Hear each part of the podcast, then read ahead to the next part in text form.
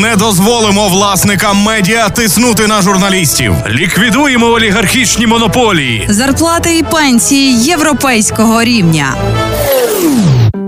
Як розібратися, де відповідальні заяви, а де порожні обіцянки? Проект Обіцянки цяцянки простими словами про те, що пропонують політичні партії в своїх програмах щобудня на львівській хвилі. Ну що ж, розпочинаємо наш перший епізод передвиборчої програми Обіцянки цяцянки з вами в студії Володко Лучишин та Євгенія Науменко. Ми спробуємо розібратися в програмних положеннях десяти політичних сил, які є зараз найпопулярнішими серед українців, які мають найбільше шансів потрапити до українського парламенту. Кожного дня ми братимемо іншу тему, е, читатимемо програми, користатимемося з е, власних якихось думок е, щодо того чи іншого питання. Ну і безумовно будемо звертатися до експертів і слухати точку зору професіоналів, незаангажованих, неприналежних до жодної політичної сили, які будуть допомагати нам розібратися. І сьогодні ми поговоримо про свободу слова і мову. Обрали ми таку тему першою, тому що це найближче є до нас і до нашої професії. Найближчою для нас і важливою для країни. Тим більше пам'ятаємо, під якою загрозою все це було 5 років тому. Справді, диктаторські закони, ще їх називають драконівськими законами від 16 січня 2014 року, і їхні е, просто жахливі положення про те, що за наклеп в інтернеті, навіть за участь у мітингах, за е, вияв неповаги до суду людей могли просто запроторити у в'язницю на 15 діб. Це таке ще найменше, найменше покарання. Добре, що ті люди, які голосували у парламенті 16 січня, зараз не дуже пнуться до влади та якось так розставив час їх по своїх місцях. Але не всі. Оу, Є в нас такий е, персонаж Михайло Поплавський. так він голосував за поправки за закони 16 січня Так. і тепер очолює аграрну партію. Але аграрна партія за соціологічними е, дослідженнями не проходить е, 5% бар'єр. Ми не будемо, вона не входить навіть в десятку найпопулярніших партій. Ми не будемо їхню програму е, оглядати, хоча все може змінитися. Вони туди запросили Олега Винника, вовчиці, а жінки може в такий спосіб якийсь я вже до, мобілізуються. до речі бачила ці концерти з жіночками і з дітьми, які е, просто ну прийшли нібито на концерт, а може їх там і загітують. Загісують. Добре, час покаже. В будь-якому разі ми стартуємо. Говоримо сьогодні про свободу слова і про мову. Ще одне питання, яке дуже важливе і може бути серйозним е, подразником і засобом маніпуляції. І от наша перша рубрика. Популізм. Не про популізм як такий, а про те, наскільки є популістичними ті положення і твердження в програмах е, політичних партій. Давай почнемо з кого? Почнемо з голосу. Вони говорять, що ми запровадимо нові вимоги до редакційної незалежності медіа та забезпечимо ефективне державне регулювання великих змі. З ким з голосівців я не спілкувався, а мені докладно ніхто не зміг пояснити, що означає нові вимоги до редакційної незалежності медіа. Тому що, мабуть, всі змі е, вже мають мати ті редакційні статути і працювати якось за ними. Більше більше того, я тобі скажу, е, більшість змі таки мають редакційні статути, і вже питання внутрішньої якоїсь організації, чи дотримуються вони їх, чи не дотримуються оцих норм, які прописані у редакційних статутах. Ще запитаємося думки в нашого експерта Ігоря Балинського, багаторічного керівника школи журналістики Українського католицького університету, журналіста і взагалі авторитетної людини у сфері медіа. Це як е, ситуація з українською конституцією. Та вона добра чи погана? Вона чудова. Тобто питання в тому, чи вона виконується, чи не виконується. У багатьох редакцій, навіть на олігархічних каналах, є типові е, трудові договори, і, типові, скажімо, там принаймні для європейського медіапростору.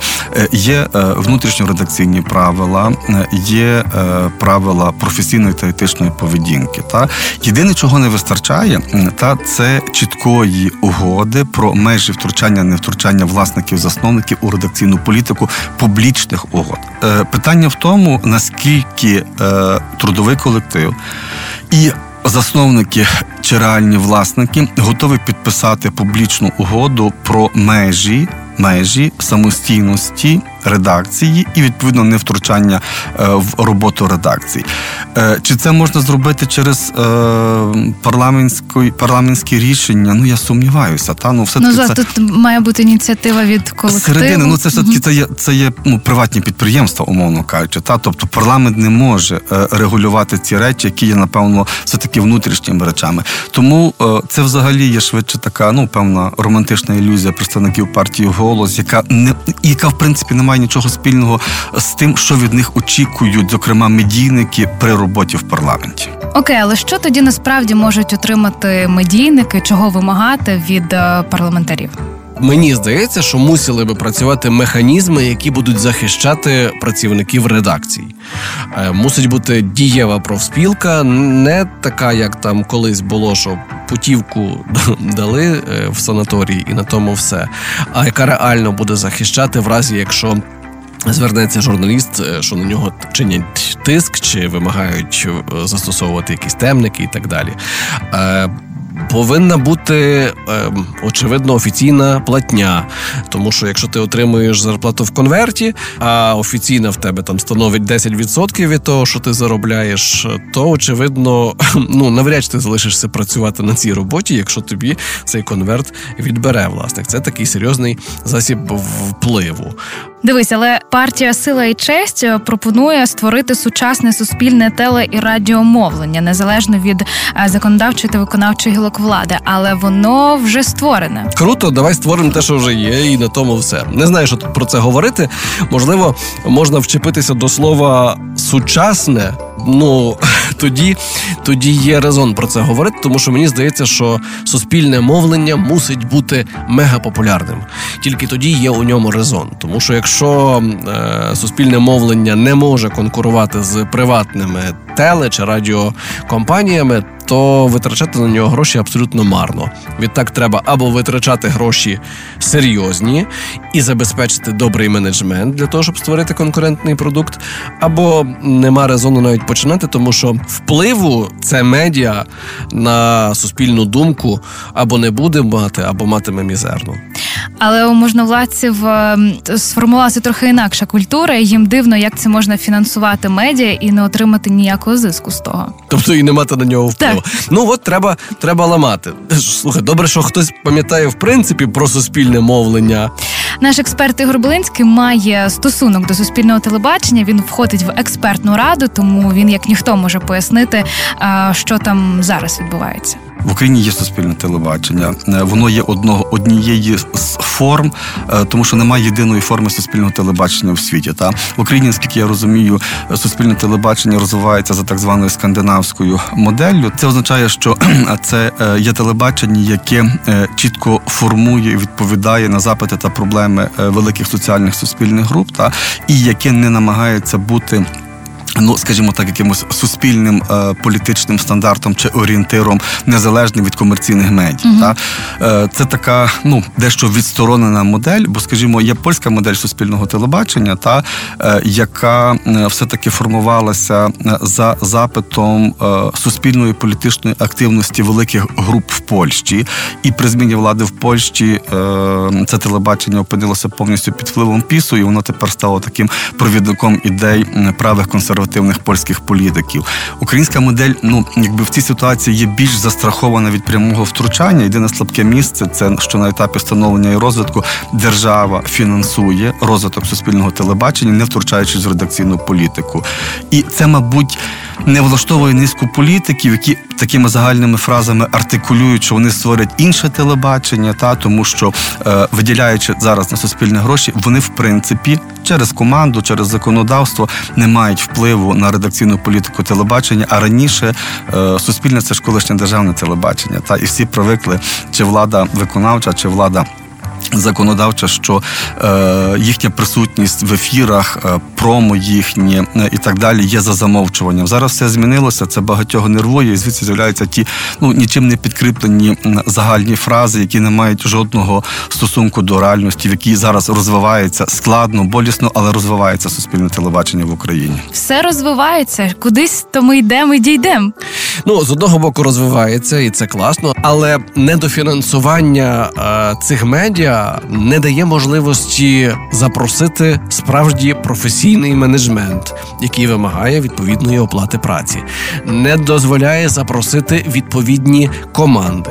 Система фінансування державна, оця дотаційна, вона не стимулює ці медіа виробляти конкурентний продукт, бо вони унезалежнені, вони не самоокупні. Спробуй роби продукт неконкурентний на львівській хвилі. Все від нас іде рекламодавець, бо нас не слухають, і ми залишаємося без зарплати. Там ні, там зарплата є. Можна створювати те, що створюєш, і не дуже переживати з приводу того, щоб це все було е, класно сприйнято твоїм глядачем чи слухачем. Є ще одна цитата від е, партії Громадянська позиція. Е, Маємо повернутися до людських цінностей, історично притаманних українцям. Це повага до людини, моральність, відповідальність, працелюбство, толерантність і любов до своєї батьківщини. І тут гімн України має звучати. Круто. Як називається наша рубрика? Популізм.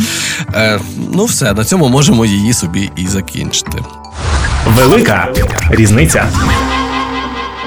Тут говоримо про позиції зовсім діаметральні різних партій. Давай поговоримо про мову, бо це є одна з найдражливіших тем в суспільстві, тем, якою завжди маніпулюють, і тема, яка чіпляє взагалі все, все населення українське. Для мене близька теза, що е, російська мова це мова окупанта.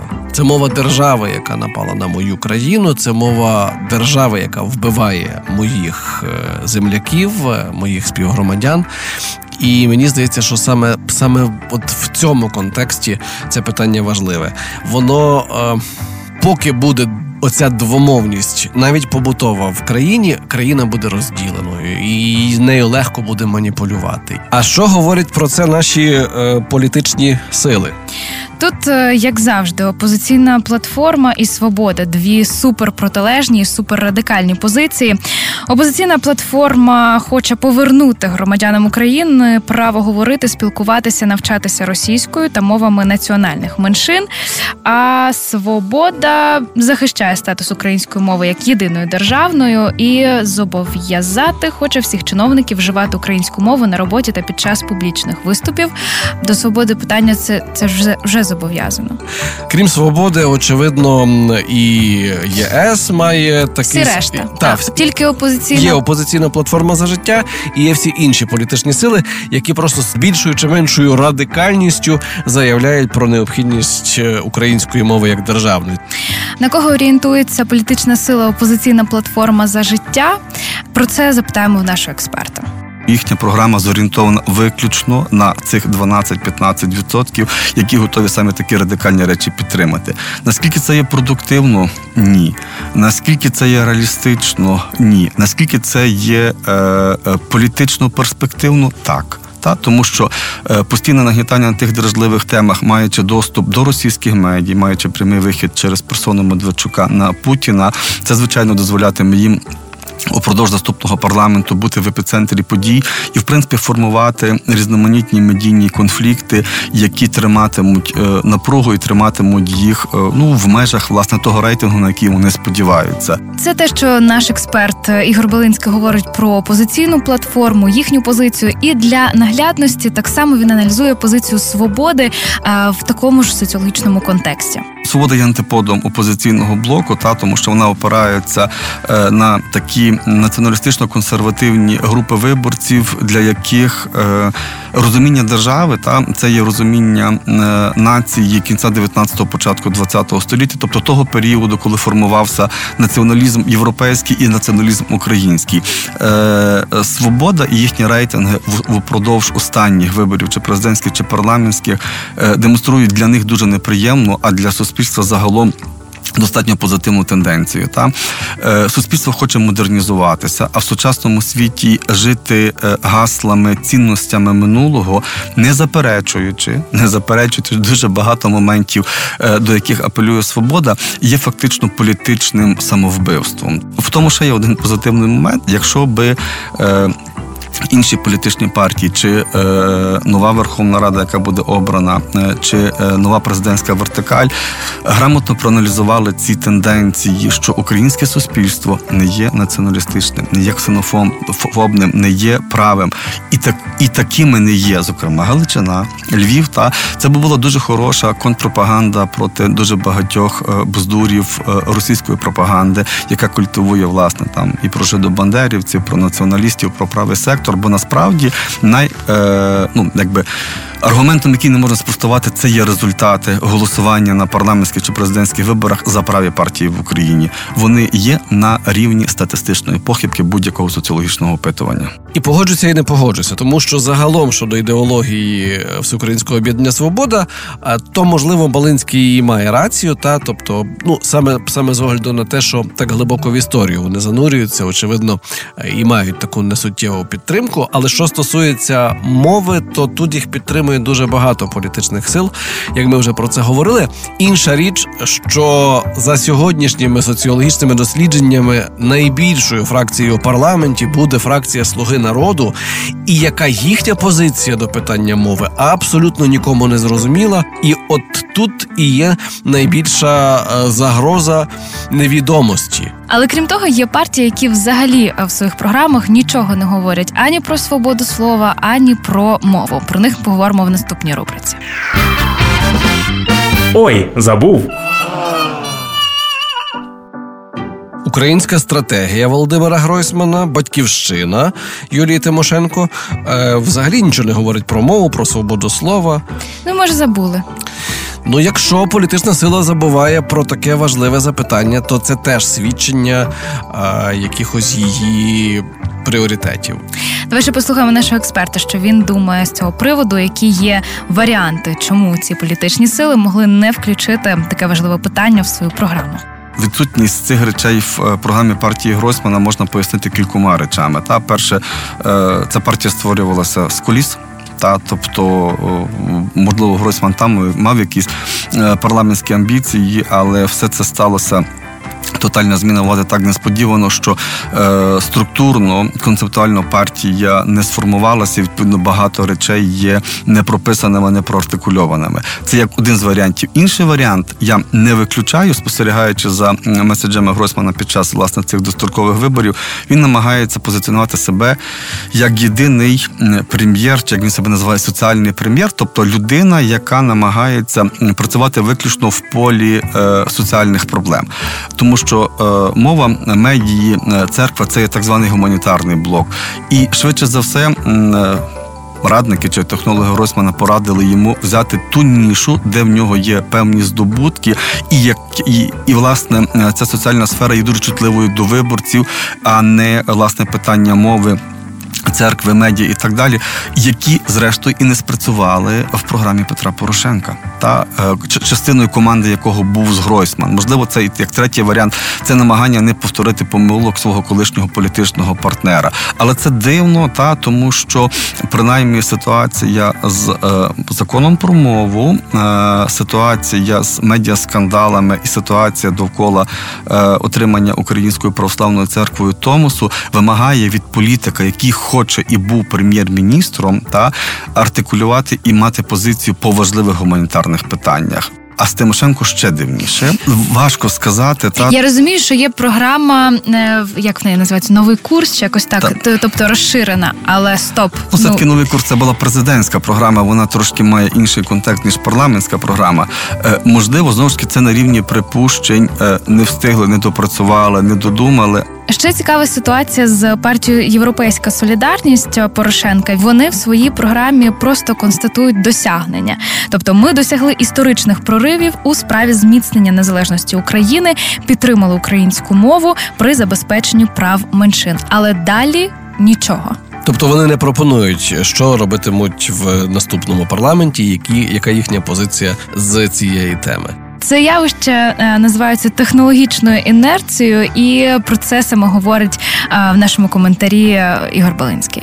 Ти програєш вибори, та але ти маєш чітко сфокусований електорат там на рівні 25%. І тобі здається, що з умовно середини квітня до середини липня ти точно за рахунок тих меседжів, які спрацювали для того відсотку електорату на президентських виборах, втримаєш, ну якщо не всіх 25%, то принаймні добру половину. І е, тобі починають пропонувати різні варіанти, і тобі говорять, та от ці меседжі, які спрацювали, ми їх залишаємо, ми їх використовуємо, ми з ними працюємо. Усе решта є ризикованим. Та це непродуктивно е, е, для будь-якої політичної партії, а тим паче для політичної партії колишнього президента. Е, Дуже слабка соціальна складова, дуже слабка економічна складова. І що дуже важливо, дуже слабка складова е, ну, планування горизонту країни. Тобто людина, яка була на посаді президента України, має мати стратегічний горизонт планування через вже себе, через свою партію, що ми пропонуємо цій країні своїм виборцям, партійним виборцям та за 5-10 років. Ну що з усіх рубрик, з усіх розмов і коментарів е, зрозуміло, що тема надзвичайно важлива. Ми з'ясували, яка політична партія має якісь позиції, хто що пропонує. І якщо з мовою все оптимістично, хіба що єдина опозиційна платформа має свою іншу е, точку зору. Е, а щодо свободи слова, взагалі не зрозуміло, тому що більшість партій, е, якщо й говорять про неї, то якось розмито і загальними фразами. Це теж важливо, це теж треба знати, оскільки ставлення до тієї чи іншої проблеми це теж позиція політичної сили, яку треба враховувати, коли ти йдеш на вибори. Такою була сьогоднішня тема. З вами були Євгенія Науменко та Влад Колучишин. Почуємося завтра.